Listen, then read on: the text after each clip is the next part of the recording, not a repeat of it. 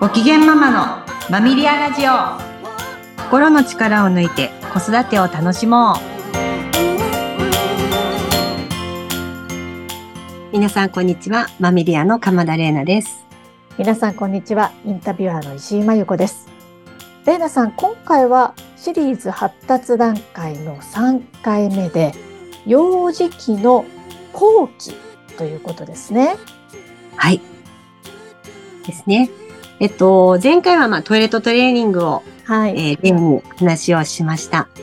なので、まあ大体2、3歳までかなっていうイメージでいいかなと思います。で、今日話をする、えー、幼児後期っていうのは大体年中さん、年長さんのイメージをまあ想像してもらうとイメージしやすいかなと思います。はい。はい。で、この時期のあの課題、テーマは自主性。自主性。ことになります。から何かをするという気持ちっていうことですか、そうですね。はい。です。えー、それまでの、えー、発達課題ってどちらかというと自分の中身ああ、はい。あの、まあ、安心感だったり、自立だったり、うん、その自分をいかに、えー、安心、コントロールっていうところがテーマだったんですけど、はい、まあ、ここからは外側に対して、うん。で、どう働きかけていくかっていうのがテーマになっていくところかなと思います。はい。はい。で、この自主性を脅かす危機ですね。エリクソン理論の。出ました。危機が必ずあります。はい。そうです、そうです。課題と危機なんですけど、えー、この時期の危機っていうのは罪悪感です。罪悪感が危機なんですね。はい。ええー、どういう時に感じるんですかね？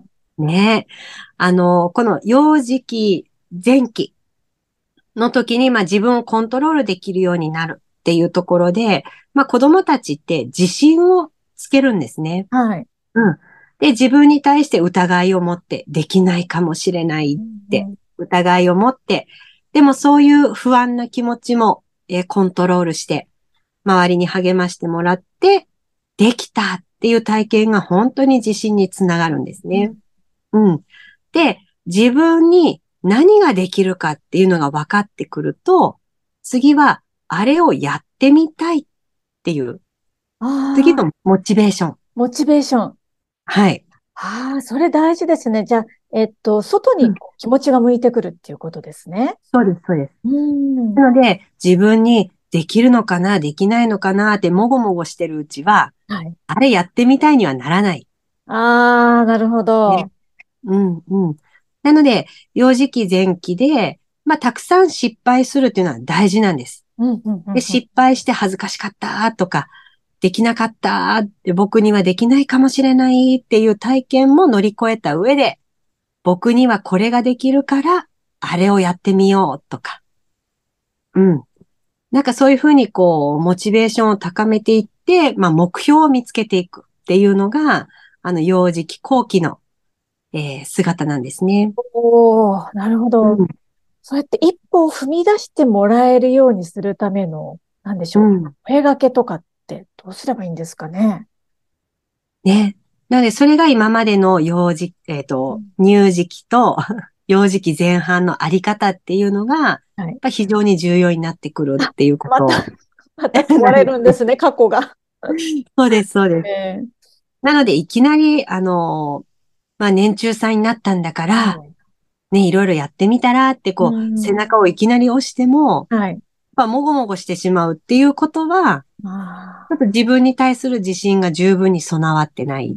うん、うん、っていうことはどういうことなのかなっで、過去の、まあ、3年くらいを振り返ってもらって、はい。うん。あの、トイレットトレーニング厳しくしすぎたなとか。なるほど。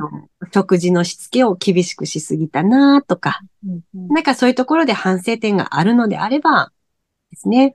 あの、もう一度そこを丁寧にやり直してみるとかですね。うん、またそこからやり直せばいいってことですもんね。そうです、そうです。うん、はい。です。で、まあそういうのももう気にしなく、はい。ね、もうやりたいやりたいっていう子供たちもたくさんいます。で、今度、その自分がやりたいっていうのを、えー、主張するっていうことは、あの、親の要求を断る場面も増えてくる。あ、そうなんですね。ねなので、あの、お母さんが、あれしようって言ったら、嫌だって言ってみたり。ああ、なるほど。うん、自分のやりたい方に向く。そうです、そうです。お片付けの時間だよって言っても、まだやるとか。やる気にみなぎってるので。はい。とか、お友達の間でもですね、あの、やりたいことが対立して、まあ、喧嘩になっちゃったりとか、うんうん、そういうところで、ちょっと相手を傷つけてしまったりとか、相手の、えー、気持ちを害してしまったりっていう体験が、うん、あの、まあ、増えてくる。はい。ですね。っていうところでの罪悪感です。はあ、はあはあ、なるほど。じゃあ本人は罪悪感を感じてるんですね、うん、そういう時。感じてます。うん。なので自己主張の塊のように見えるんだけど、はい。あのいいわよ、じゃあやってごらんって言った時に、あの、ちょっと後ろめたそうな表情したりするんです。ああ、そうですか。ついついね、うん、なんか親としてはこう自己主張が強くてどうしようって、そっちばっかり気を取られてしまうんですけど、うん、うん、ちゃんと、あ、悪いなと思ってるんですね。思ってますね。うん、なので、まあそういうふうにこう、罪悪感を覚えた上で、はい。ね、その上で、あの、させてくれてありがとうっていう本当の感謝が生まれてくるので、うん、うん。まあ、あの、信頼のもとにある自立の自信があって、はい。そして、えー、自主的に行動できる自分っていうところを、まあ、見守ってくれている親に対して本当の意味での感謝って生まれてくるのは、まあ、年中年長の、まあ、あの、姿ですかね。うん。そうですか。感謝されてたかなってちょっと今思うんですけど。どうなんですかね。これもまあ個人差あると思うんですが、みんな、そういう気持ちを持ってるものなんですかね。うん。まあでも今の子供たちは、あの、結構親に合わせてたりとか。ああ、顔色を伺ってしまう。そうですね。親からしたら子供がしたいことさせてますっていう場面でも、本当は子供は、なんか親の要求に応えてやってるっていう場面も多々ありですね。あの、親子思い、思い合ってる 場面って、あの、まあ、多く見受けられるかなと思います。なので、このエリクソン理論で言う、まあ、その劣等感、あ、罪悪感っていうところはなかなか、あの、観察しづらい時代背景にはなってるかもしれないですね。ああ、まあそういう時代であると。うんうん。うんうんうんまあ、門限破って帰ってくるなんていう幼児期いないからですね、今の時代。ね。それはないですね、さすがに。ね、なんか掃除破って回ってごめんみたいなのももうないからですね。うんうん、確かに。なんでなんか、うん、そういうこう、いたずら体験って本当は、あの、まあ、心の奥行きを広げるいい体験ではあったんですけど。そうですか。じゃあ、ある程度はあった方がむしろいいっていうことなんですね。うん、そうですね。うん。うん、ただ今はなかなかそういう失敗とか、いたずらとかが、なんかね、あの、おおらかに見守ってもらえる時代ではないですね。あんまりそういったところの寛容さがね、うん、なくなってるっていうのは確かかもしれないですね。そうですね。まあそういう意味ではちょっと、あの、ここら辺の危機っていうのを、あまり体験できてない時代と言ってもいいかもしれない。うん,、うん。そうですか。じゃあなんかね、はい、課題クリアするのが、ちょっと難しいような気もしてしまうんですが、などうすればいいんですかね？ですね。まあ、今のお母様方、本当に優しいんです。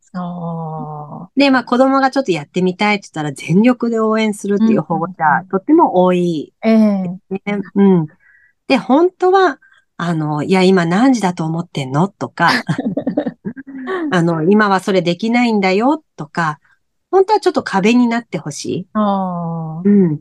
で、それ、その壁に立ち向かって、それでもやるんだとか、うん、うん、そうだよね、とこう自分を自立、コントロールする方に舵を切るかっていう、なんかそこら辺の駆け引き体験っていうのも、うん、実は心を育てる上ではとっても大事になります。